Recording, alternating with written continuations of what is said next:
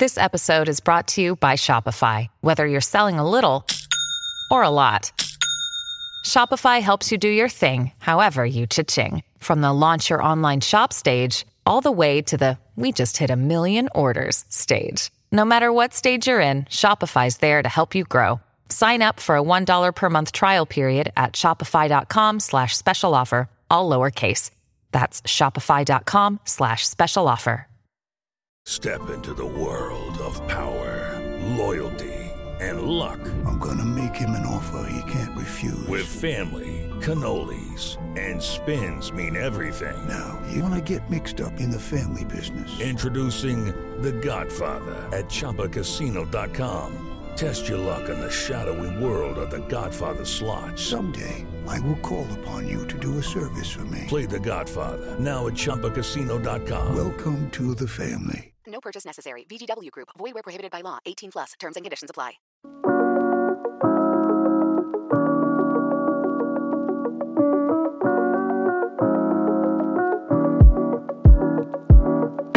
Splits.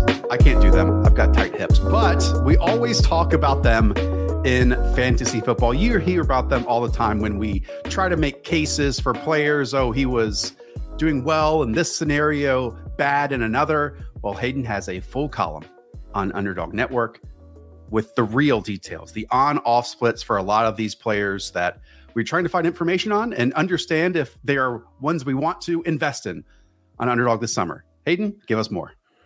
Yeah, it just really comes down to they're very useful, but things can get sideways if you put too much emphasis on them. I think a lot of people will just look at like the production from like a five game sample when he was a starter, or if the quarterback missed or something like that. But a lot of times, like one big long touchdown could skew a small sample size. So what we're going to be doing here is we're focusing on the production because that matters. Like if I'm trying to say Zach Wilson's bad and that's affecting Elijah Moore, the production matters, but also the usage is going to be very key in some of these splits too. And sometimes even the splits from last year, yes, they might exist, but you and I can walk through to see if that even matters right for this year if there's other contextual things. So this is really about context versus last year's stats. That's what the entire summer is about, right? Like trying to figure out what's noise versus fact and if even what we saw last year is going to carry on over into this year. So you have a bunch of these for nearly every single team.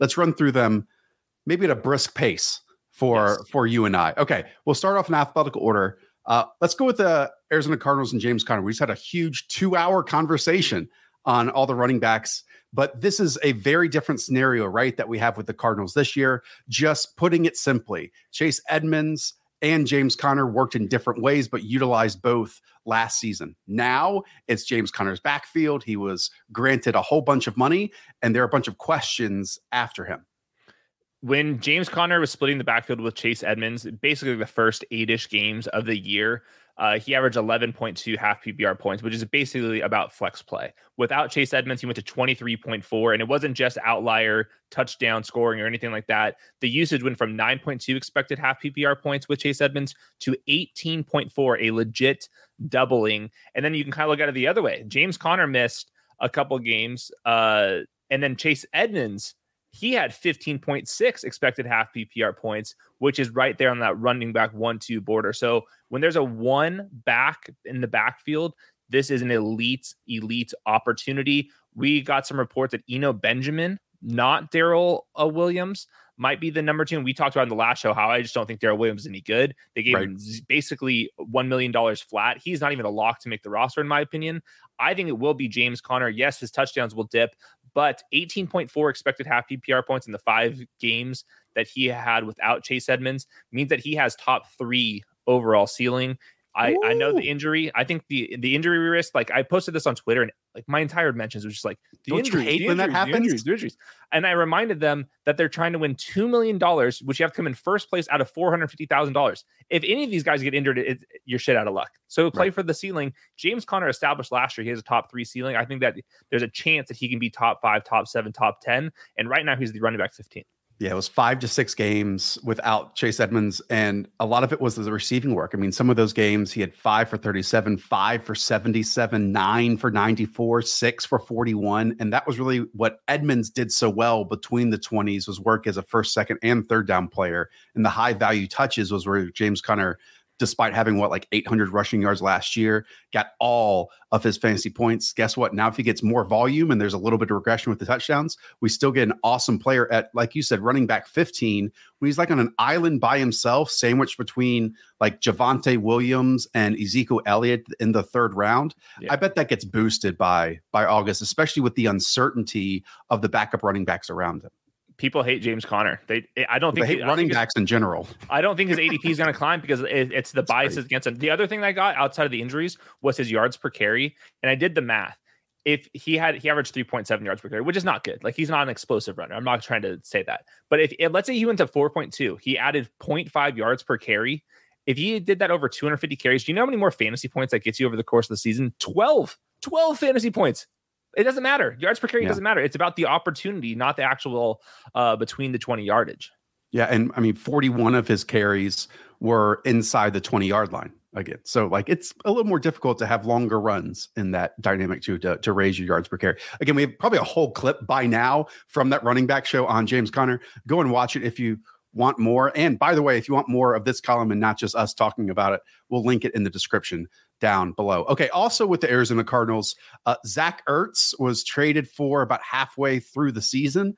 Uh, and while Zach Ertz was like a catch and fall guy during the last few years with the Philadelphia Eagles, it felt like he had some really big plays with the Cardinals. Again, an even smaller sample with his time there than a full season that we have with some of these other players. I even think there's upside where he's going right now in underdog. I mean, this is a classic Josh Norris. You're looking at the contracts, and they gave him three years, $32 million this offseason. So Zach Ertz is going to be out there, not concerned about Trey McBride. Going into last year uh, with the Cardinals, he averaged 9.2 half PPR points on 10.6 expected half PPR points. That's locked in tight end one numbers.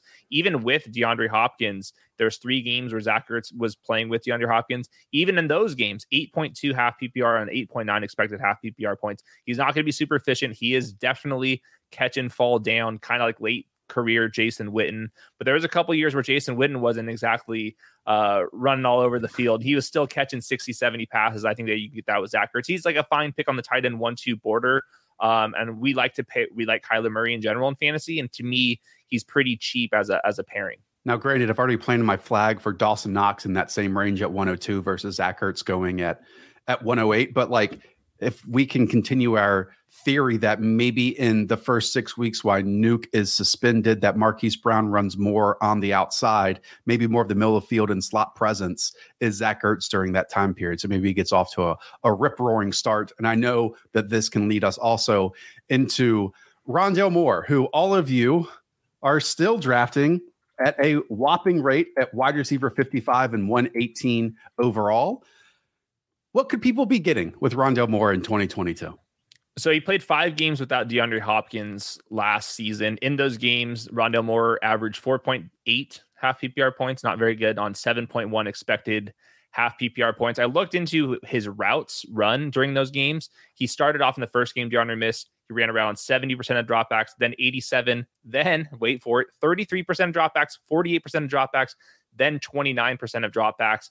That's 50 percent uh, in general over that five game stretch. In that 87% game that I just talked about, that was also the game where AJ Green missed. So both outside wide receivers. And he's he, and, and he still didn't he was, play down the field. so, so re- really, this is an organizational philosophy with Rondale Moore. What do they view him as? I'm going to be looking for the training camp reports when. DeAndre Hopkins is suspended in those first six games. Is Rondale Moore going to be playing behind Marquise Brown in the slot, or is Marquise Brown going to play X receiver? Guess what? Marquise Brown is. He is not an X receiver. If they're going to throw a, Marquise Brown the DeAndre Hopkins role, they've lost their minds. Marquise Brown is like Christian Kirk. Remember, like in 20 19 it was or 2020 christian kirk was playing on the outside he's one of the yeah. least efficient players. They put him in the slot and then all of a sudden now he's making a half a billion dollars vertical a slot a big deal yes. when Kyler Murray is throwing the football. So i'm curious to see what the cardinals plan is in the six games. Is marquise brown going to be playing the slot or is he going to play on the outside? Right now rondale moore has to have marquise brown play on the outside. Rondale's adp has dropped. It's still 118 uh that's only 10 spots after Tyler Boyd, who actually plays wide receiver, who actually, you know, has a legitimate role. And maybe if one of the top two wide receivers goes down, then he plays in one of those two wide receiver sets. Rondale literally didn't play wide receiver last year. It was a 1.1 aDOT, by far the lowest in the league. Again, we're almost certainly going to hear practice reports, and I want to see it too. But this is a a player that I have to see it to believe it. And if I miss on Rondale, I miss on Rondale this year. I just have to see him legit do wide receiver things before I even invest in him. So. And what what if they use Trey McBride and two wide receiver, or, and they do a couple more two wide receiver set snaps again? That comes at the expense of the slot receiver. Like, right. I don't know. Okay, let's talk about the Baltimore Ravens. We have already a whole clip on Rashad Bateman on the site. Anything you want to add here that you've researched since then? Yeah, just Marquise Brown was the wide receiver 13 in expected fantasy points last year, and Rashad Bateman's going as a wide receiver 25. I'm not expecting the Ravens to remain as pass heavy as they were last year, um, but we'll see if the running backs could stay healthy. I just think that Rashad Bateman uh, is a pretty good bet right now. Okay, next up is Gabriel Davis, who has been steamed all the way up, partially because of the offense, partially because of his absolutely ludicrous eight reception, 200 yard, four touchdown game up to wide receiver 24, and also because of week 17 correlation, who they're playing during that time. Um, that is the last memory that we have of Gabriel Davis. For the rest of the season, he only had one other 100 plus yard game, and it was when he caught three passes in in week 10. The rest of it, not so much production. So, like, what can you impart on us on if we have any standing of who Gabriel Davis really is, other than you know our last example, which was nuclear. So he played five games without uh, with either Emmanuel Sanders or Cole Beasley missing, and that was important because he was the number four receiver. It didn't really matter; he would play the slot or outside depending on who missed time. But in those five games, he averaged 11.7 half PPR points on 11.9 expected half PPR points. If you take those numbers and just just smooth them out for the entire season, that would have made him the wide receiver 17 in fantasy last year.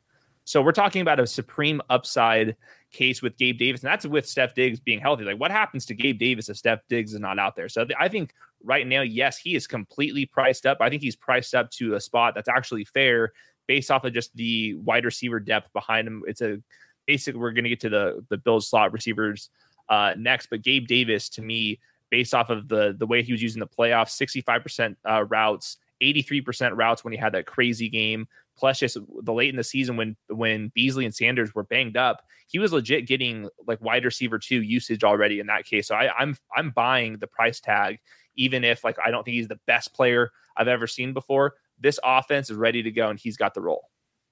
He's being drafted right after the proven players like Terry McLaurin, Allen Robinson, and DK Metcalf, and then right before the the projections. You just talked about Rashad Bateman. He's going one spot at wide receiver ahead of Rashad Bateman, Brandin Cooks on a bad team.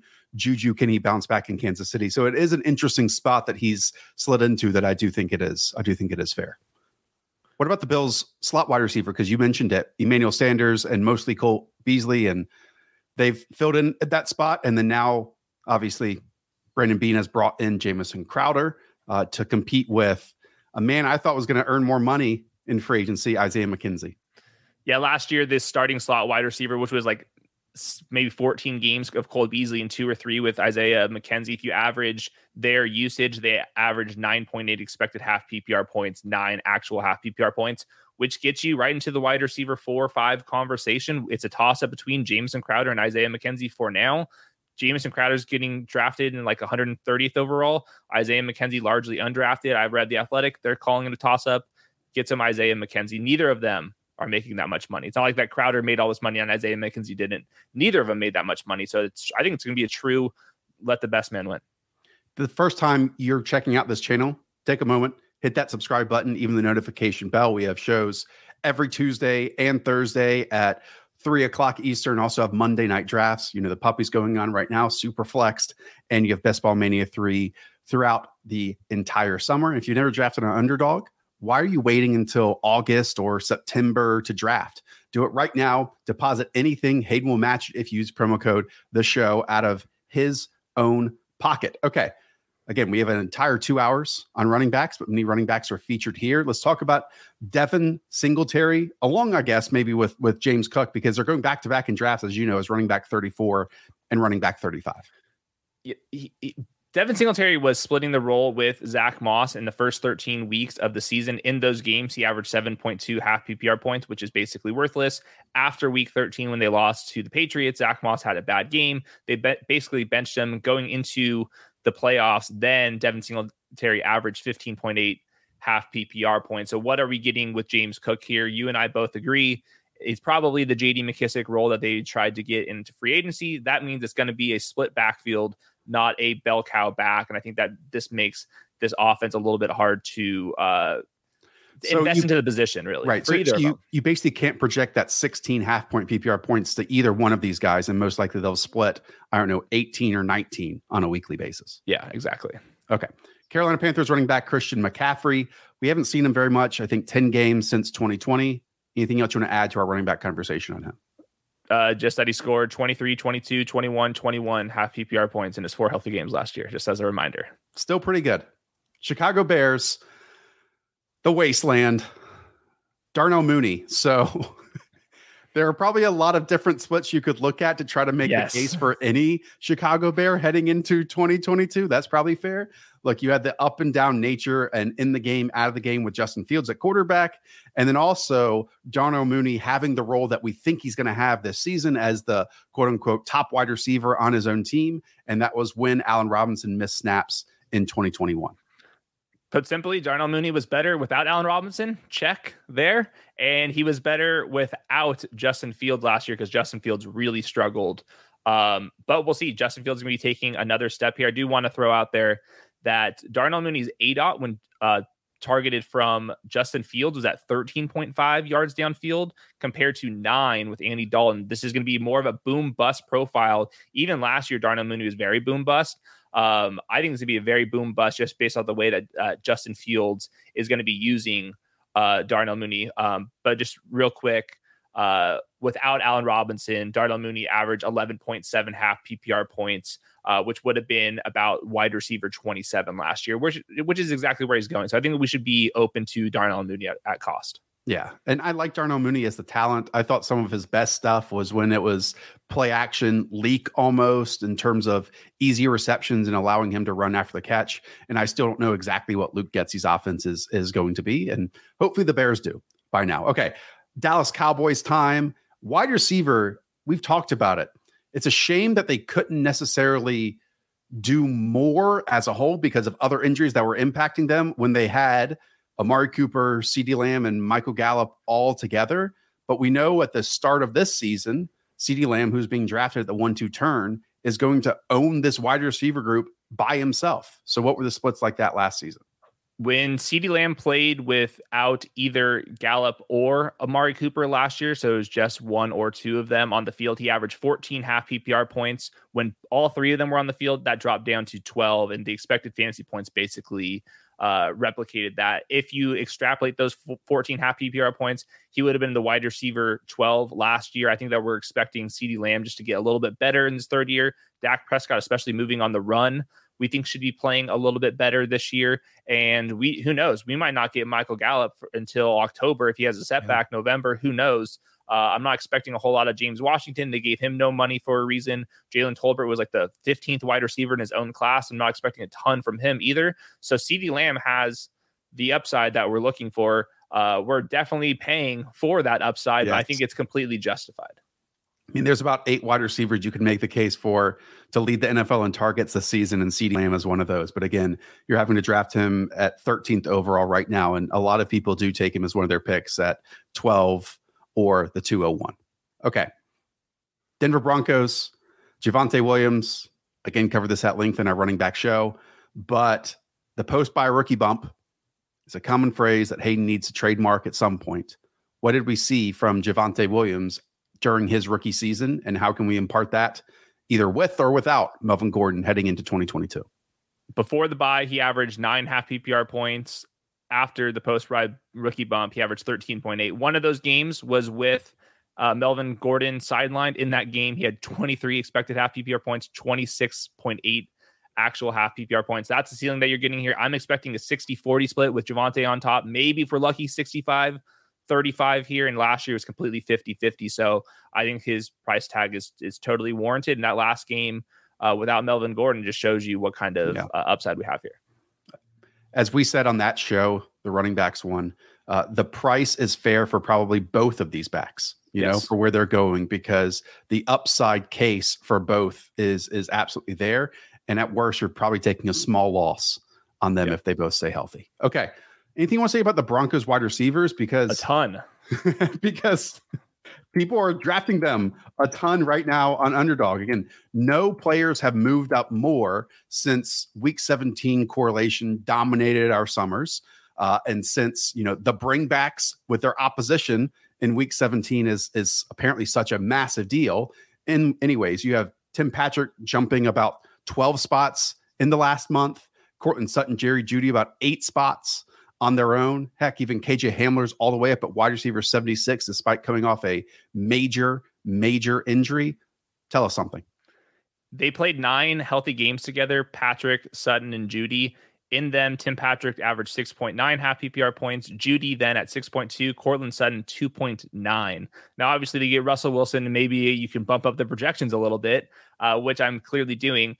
But I think that we have to look into training camp in the preseason to figure out what the wide receiver groupings are going to be based on formations. Last year, in two wide receiver sets, which we might see because they have Greg Dulcich and Alberto. Uh, it was always Tim Patrick and Courtland Sutton. They ran 42 and 41 routes in two wide receiver sets. Jerry Jeudy only ran 14 routes. And we always talk about to unlock that ceiling, you have to be playing on in basically every passing situation, especially the two wide receiver sets, because that's where you get some red zone touchdowns. But then I looked into it further, courtesy of Sports Info Solutions. In three wide receiver sets, when all three of them were on the field, Jerry Jeudy he earned 41 targets, Sutton 27, Tim Patrick 25. So Courtland or so Interesting. so Jerry Jeudy was the target earner when all of them were on the field, but he wasn't getting the playing time probably because of size limitations in two wide receiver sets. I looked at yards per route run versus man coverage, uh, and he was like wide receiver 80. Jerry Jeudy is like blowing my mind. I have no idea. I don't know if he's good, bad, terrible, unusable. If Tim Patrick's the guy, I, I have no idea. But I will now- looking, Now he's Go with ahead. a totally different type of quarterback, too. yeah, Like, for sure. you know, it's it's Teddy and Drew Lock versus Russell Wilson, who thrives outside the numbers and, and thrives downfield. So then the question is, well, is Jerry Jeudy that type? Is Courtland Sutton that type? Because it's not going to be a totally new offense that Russ is going to run in Denver. He runs the Russell Wilson offense, you know, with moonshots and and winning in that area. So I'm with you. I'm just totally confused. And I just checked during this time we are talking, Courtland Sutton has now moved up to wide receiver 17. Yeah. I, I think Courtland Sutton's the safest because I know he's going to be there in two wide receiver sets. The training camp reports have been positive. Uh, Jerry Jeudy's all over the place. I think that he has lots of downside risk. He could be a slight win. I'm still re- waiting for the KJ Hamler reports. Reminder: he tore his ACL plus another ligament in his knee and dislocated his help uh, his hip on the same exact play. Uh, so I'm betting against him, but I think that Tim Patrick and Courtland Sutton, if I had to pick two wide receivers from the Broncos, I would pick them. But if I get clearance that Jerry Jeudy's playing in two wide receiver sets, now you can really see the bull case. If it is Tim Big, Big Tim Patrick and Big Courtland Sutton out there, and they like to run the ball in this offense, I would be a little bit concerned with Jerry Jeudy as a top 20 fantasy wide receiver. I almost like I have a lot of negative outcomes you can make for this, but then the positive outcome is really easy to see too. So it's I don't want to say He's Tyler Lockett. That's what, exactly. It's I don't I'm want so to say too much. confused. Me too. Detroit Lions, Amon-Ra St. Brown. Now, this was the poster child last season of the post bye rookie bump. And I would add, Hayden, not just the bye, which was, I believe, eight weeks into the season for him. It was also around the same time that Dan Campbell and company took over the offensive play calling and literally featured Amon-Ra St. Brown as the top wide receiver on that team. Obviously, it's a slightly difference because you have DJ Chark and Jameson Williams at some point this season. the uh, Amon-Ra St. Brown stuff is extremely complicated too because he was earning targets over Josh Reynolds, Kalif Raymond, Brock Wright, Craig Reynolds, KhaDarel Hodge. I mean, these guys we have never. I couldn't tell you uh, if they play on any NFL team this year. Uh, and obviously, you Josh get- Reynolds still on the Lions. yes, as their wide receiver four because they just added DJ Chark and Jameson Williams. They'll get Hockenson and D'Andre Swift back in the lineup. And I do think that one thing, just why I wanted to bring up these splits, um, I, I see yards per route run mentioned a lot, and I like the stat as well. Um, but I do think that we have to put some context into yards per route run based off of the target competition that they have. This chart that I'm that I'm showing you guys there's about a one yard difference in yards per route run when you have uh, players uh, with good teammates versus when those teammates happen to miss some time, then all of a sudden uh, Mike Evans has a higher yards per route run. All of a sudden, KJ Osborn's uh, yards per route run goes higher. Uh, what do you know? Elijah Moore's yards per route run goes higher when Corey Davis misses time. So it makes the the Amon-Ra St. Brown splits completely absurd to go through because uh, I'm with you. Like you said, it was not just that he was earning more targets, his role changed. He was playing in two yeah. wide receiver sets. That's why we're going back to the Jerry Jeudy conversation, why it's so important. He was a slot only player before. And then after that bye, uh, Dan Campbell liked the guy so much that he ended up playing in two wide receiver sets. So if that continues on, I think he still has wide receiver two ceilings. Okay. We already talked about Aaron Jones and the Packers backfield with and without Davante Adams. Uh, I'm going to turn that into a clip. So I'm forcing us to skip this one. Yep. Let's instead jump to Hunter Renfrow and the Las Vegas Raiders. Uh, talk about changes. I mean, the Raiders went through drastic ones, and their quarterback went through one too in terms of throwing down the field. But Hunter Renfrow, we know that he can be a slot machine. Um, but this team had a solid passing offense with Henry Ruggs and then without it, and then also had Darren Waller in and out of the lineup. And you get Waller back, and then you add Davante Adams here. So it's again a musical chair situation around Hunter Renfrow, who was certifiably good at the game. Yeah, definitely. I do want to mention the first nine games with Henry Ruggs, Hunter Renfrow only averaged 10 half PPR points on 10 expected half PPR points. Uh, he was averaging 13 and a half uh, without Henry Ruggs. So that's just talking about the target competition. I'm I'm going to go out on a limb here. I'm going to say that Davante Adams was a little bit better than Henry Ruggs was at earning targets. And then even with Darren Waller, he averaged two uh, fewer half PPR points. So if you do the math, average those out a little bit, it comes out to Hunter Renfrow could be like the wide receiver 37, 45 based off of these splits. And he's going as a wide receiver 40. So I think it's a fine price tag, but uh, long gone are the days of Hunter Renfrow being that wide receiver too. And if we're talking about high value targets, Hunter Renfrow had 13 targets inside the 10 yard line last season. Um, that was fourth in the league. Guess who was third? Davante Adams, just among wide receivers. So uh, either either the Raiders are going to be able to have 27 targets between the two inside the 10 yard line this season, or someone's going to suffer this year. But this just points to me again. We had our quarterback ranking show too. Hopefully, you all checked it out where Derek Carr is going is very fair right now, but I bet he's on track to hit 30 t- passing touchdowns this season. So totally they could agree. be a monster inside the 10 and inside the 20 with both of those names plus Darren Waller. It's uh could be pretty scary. Okay. Next up, Miami Dolphins and Jaylen Waddle. Again, this is another one with lots of changes. Mike McDaniel comes in, you trade for Tyreek Hill, but maybe the constant is is Tua. But we did see Jaylen Waddle really emerge as a rookie and the quote unquote number one or X wide receiver in DeVante Parker did have splits in and out of the lineup. This one was pretty surprising with DeVante Parker in those eight games. Jaylen Waddle averaged 10.4 half PPR points in the seven games without DeVante Parker. That jumped up to 14 and a half. So obviously Tyreek Hill is much better than DeVante Parker, but that kind of goes back to what we're talking about. Uh, 10.4 half PPR points with Jaylen Waddle having some target competition. So Tua just needs to play better. Tyreek Hill needs to get uh, injured or miss some time, or Jaylen Waddle has to just be better than Tyreek Hill to pay off this price tag. So if, if you like one of those options, by all means, go for it. I'm I'm nervous. I was just on Established Run show with Adam and Evan, and they talked up Irv Smith, someone we've talked up before uh, but also KJ Osborn, And he's next on your list because Adam Thielen missed a good amount of time last season, something like six games. And KJ Osborne emerged out of nowhere, obscurity almost. They didn't add basically any wide receivers to that roster.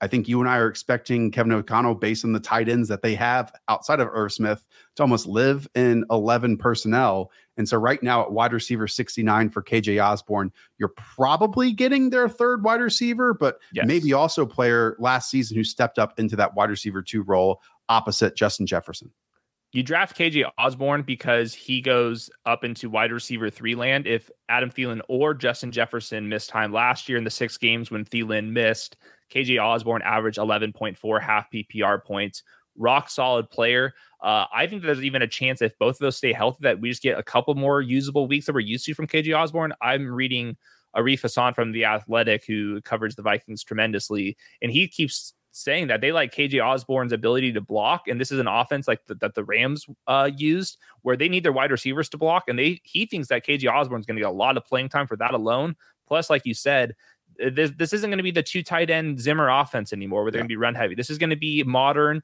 uh, McVayian uh, offense. And I think there's a chance that KJ Osborn could be like Van Jefferson when everyone's healthy. And one of those two guys goes down. That's when you can see a player like KJ Osborn be very profitable.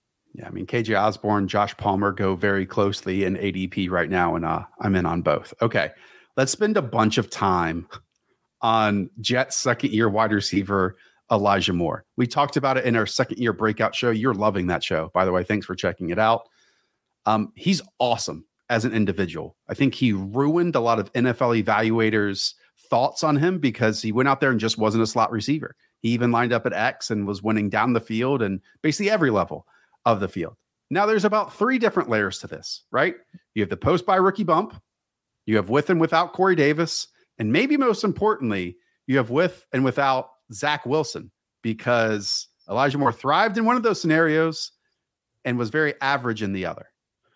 And then I can throw in this year with and without Garrett Wilson, with and without uh, Breece Hall, and with and, and without a, a, better offensive line, uh, with with more tight ends. Like, I mean, good luck. If you think you have the Elijah Moore projection down, I would love to know. I do know that he is good at the game, but um, I'm looking at uh, PP or half PPR points per target. Uh, when it was cor- uh, when those targets were coming from Zach Wilson, it was at 0.85. When it was coming back from the other quarterbacks, it was all the way up to two. So he was just much worse with Zach Wilson. So Zach Wilson has to play better this year. And he's got to hold on to those two wide receiver sets because they're paying Corey Davis. Garrett Wilson, we think, is a good prospect. Uh, so hopefully they don't pigeonhole him as a, a slot only player. I don't think that they'll do that based off of last year, but he has to be able to be in two wide receiver sets because this offense will be using two tight ends. They'll use a fullback. They'll be playing slow. They'll be uh, running the ball a ton too. So Elijah Moore has to be, I think, tremendous as a real life player to be a a top fantasy play. You know, it's it's everything's working against him. Right, which he can be. Like he can evolve into, let's say they want Garrett Wilson to be their quote unquote number one, one of the better number two wide receivers across the league.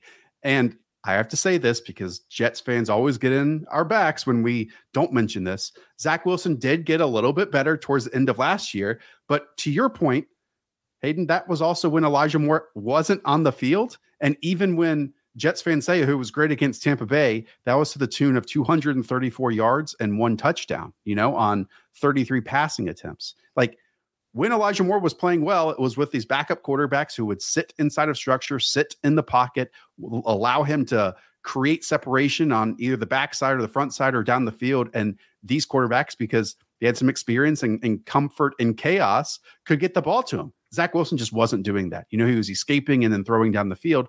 Maybe they both are better now and they can be better together. But again, as Hayden said, good luck trying to project that among all the other pieces that they've added to, despite us loving Elijah Moore, the individual, so much. Last little layer of this, uh, Elijah Moore's aDOT was at 12.8 with Zach Wilson, which is pretty far down the field, especially for a player that plays some slot receiver. And then with the rest of them, it was at 10.3. So it's, it's basically a boom bust type of quarterback in Zach Wilson versus the white guy and these other quarterbacks who are just taking the check down under underneath. So who knows what we're going to get from Elijah Moore? I want to bet on him, but man, yeah, the Jets are making this freaking difficult for me, and I'm I'm a little nervous. He's going as wide receiver 32 right now. That's just ahead of DeVonta Smith and Drake London. Uh, we haven't gotten a white guy mention in a long time either. So I'm sure we're going to bring that back, hopefully, at some point. Hopefully. Hopefully not. I don't know. Maybe for Elijah Moore's sake, we need to. Okay. Dallas Goedert, Eagles, for so long it was like perceived or projected that once Zach Ertz was out of town, Dallas Goedert could emerge and like finally fulfill his destiny of being one of the more explosive and interesting tight ends across the league. We finally got it. 11 games.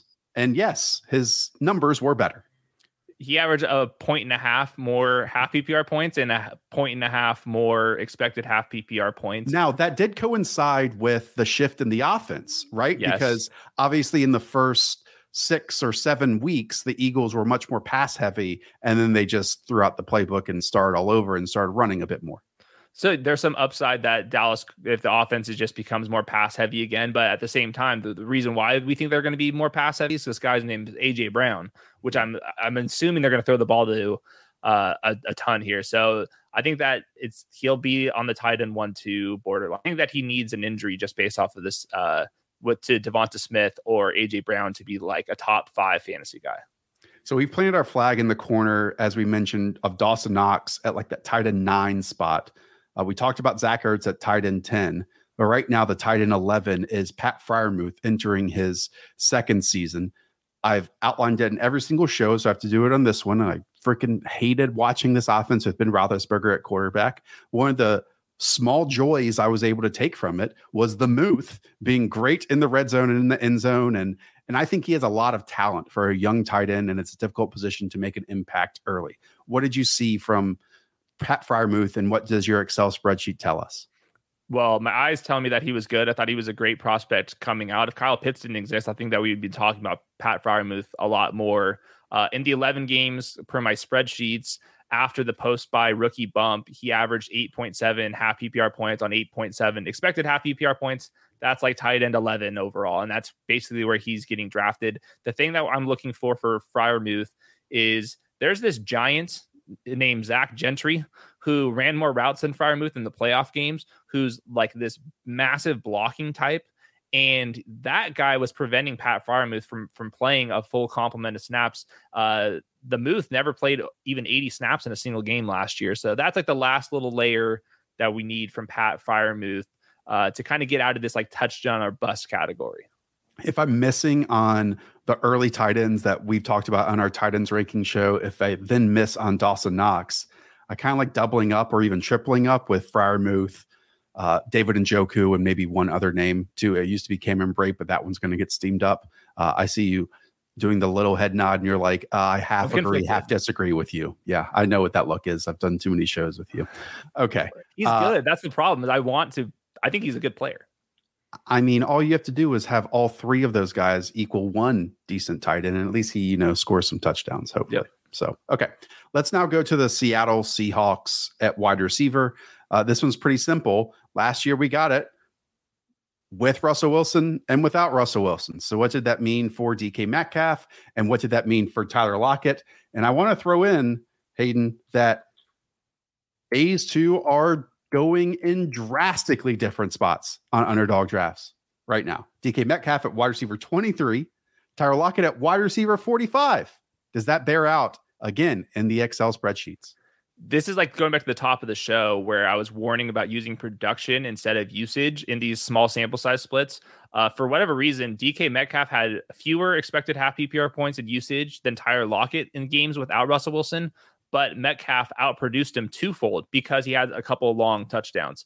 Uh, so I think we can throw away all the samples. It doesn't really matter here. I do want to note, and I think that this is actually going to hold true mostly is DK Metcalf's aDOT was at 13.5 yards downfield with Russ, and that dropped down to 8.8 with Geno Smith. Now, if it's not Geno Smith and it's Drew Lock or maybe Baker Mayfield, I think those guys are somewhat like uh, Russ Wilson in that they try to throw the ball downfield. Not saying they're as good as Russell Wilson, don't get me wrong.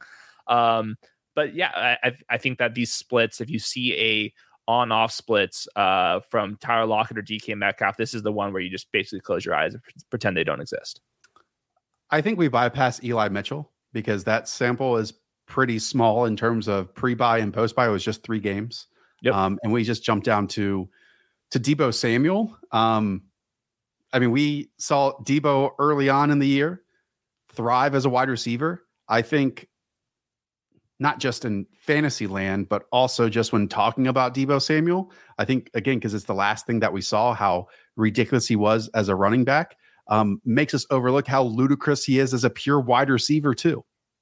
Yeah, before he's playing uh, running back, there was nine games before he kind of started playing more. In those games, he averaged 18.1 half PPR points. And then after he started playing running back, he averaged 18.2 half PPR points. Turns out he's extremely good at both of them. But I do want to make a couple notes why I think that we should be rooting for Deebo Samuel, the wide receiver, and not the running back.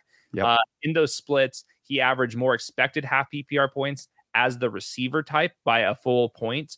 And that's going to be helpful. I also think that if he is going to remain this outlier type of player, which he completely was, I think it's easier to be an outlier uh, receiver down the field and like as like uh, taking a crossing route to the house rather than lining up in the backfield and consistently having like 50 yard touchdowns out of the backfield. So, and then on top of that, he's probably less likely to get injured if he's the wide receiver. So I'm hoping in training camp because he was holding out these these this contract, he's saying, "Don't put me in the, the damn backfield. I don't want to get hurt here. Play me at wide receiver." If we get some of those reports, I'm going to be more interested in Deebo in the middle of the second round. Yeah, and while yes, he finished the year with 59 carries and eight touchdowns, 365 yards. Absurd. The dude also had 1,400 receiving yards on 77 receptions. Just a ludicrous player. Yeah. I mean, and he's Nuts. he is very steady at wide receiver eight, 18th overall, and that really hasn't fluctuated at all at the moment. Okay, just a couple more left. Let's go to Mike Evans, and I, I like the split that you have here, and it's without Chris Godwin, and it's with Chris Godwin. And I know you probably couldn't have done an Antonio Brown one because that dude was in and out all too often and was just getting peppered with targets when he was in the game. Anyways, uh, Chris Godwin, late season injury. He's going to miss some time. We don't know how much it is. Could be October, could be November, whatever. They also brought in Russell Gage. Anyways, in 12 games without Chris Godwin and five with, what did we see with Mike Evans? So the split is without Chris Godwin or Antonio Brown. So when there was just like oh. two legit uh, players, and in those games, he averaged 16.7 half PPR points, which is absurd.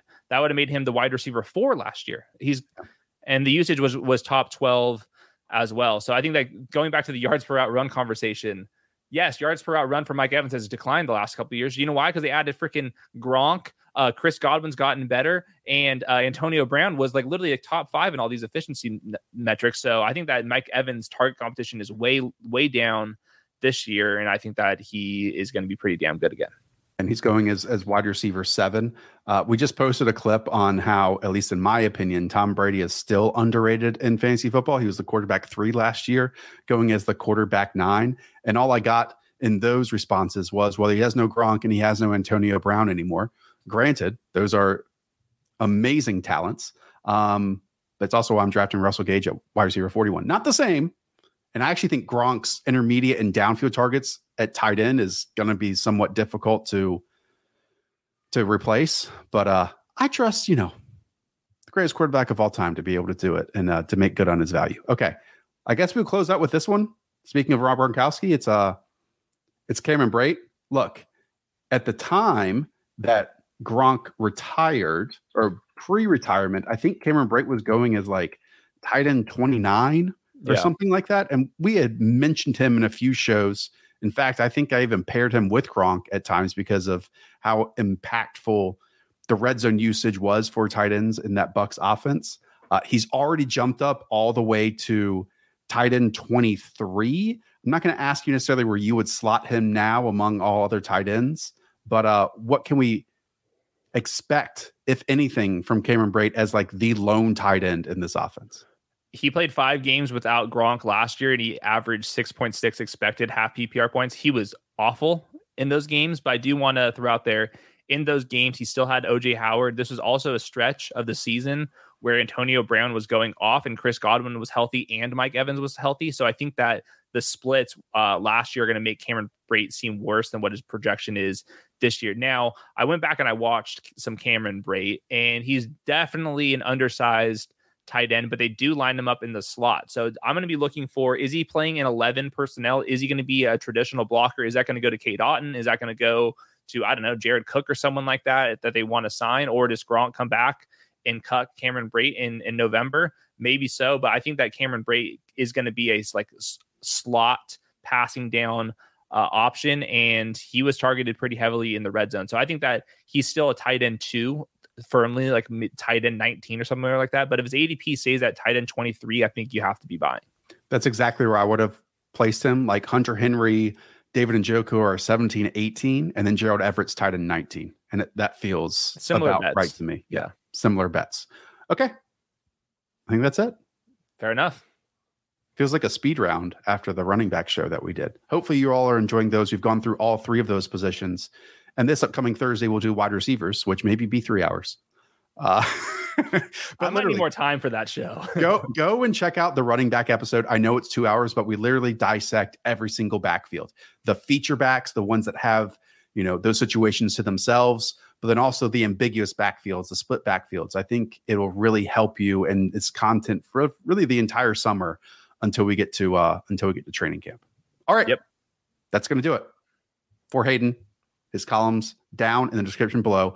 Like, subscribe, bang that notification bell. I'm Josh, up the villa. Talk to y'all soon. See ya.